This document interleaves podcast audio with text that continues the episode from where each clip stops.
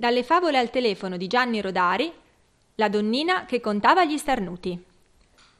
A Gavirate, una volta c'era una donnina che passava le giornate a contare gli starnuti della gente. Poi riferiva alle amiche i risultati dei suoi calcoli e tutte insieme ci facevano sopra grandi chiacchiere.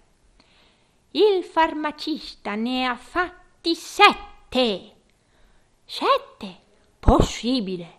Giuro, mi cascasse il naso se non dico la verità. Li ha fatti cinque minuti prima di mezzogiorno.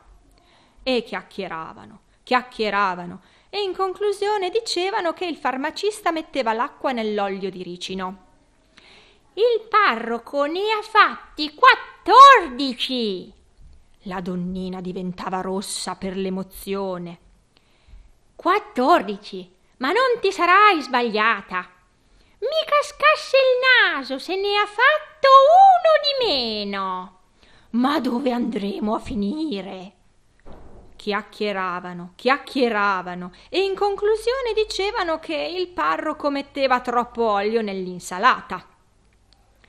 Una volta la donnina e le sue amiche si misero tutte insieme, ed erano più di sette, sotto le finestre del signor Delio a spiare. Ma il signor Delio non starnutiva per nulla perché non fiutava tabacco e non aveva raffreddore. Neanche uno starnuto. Qui gatta cicova. Sicuro. Il signor Delio le sentì ed ebbe un'idea mise una bella manciata di pepe nello spruzzatore del moschicida e senza farsi scorgere lo soffiò addosso quelle pettegole che se ne stavano rimpiattate sotto al davanzale. Uh, uh, acci! Uh, e giù tutte insieme a starnutire, uno starnuto dopo l'altro. E ne ho fatti di più io.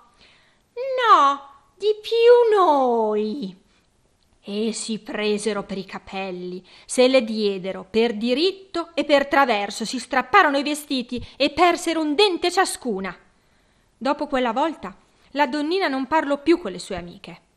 Comprò un libretto e una matita e andava in giro tutta sola soletta e per ogni starnuto che sentiva faceva una crocetta.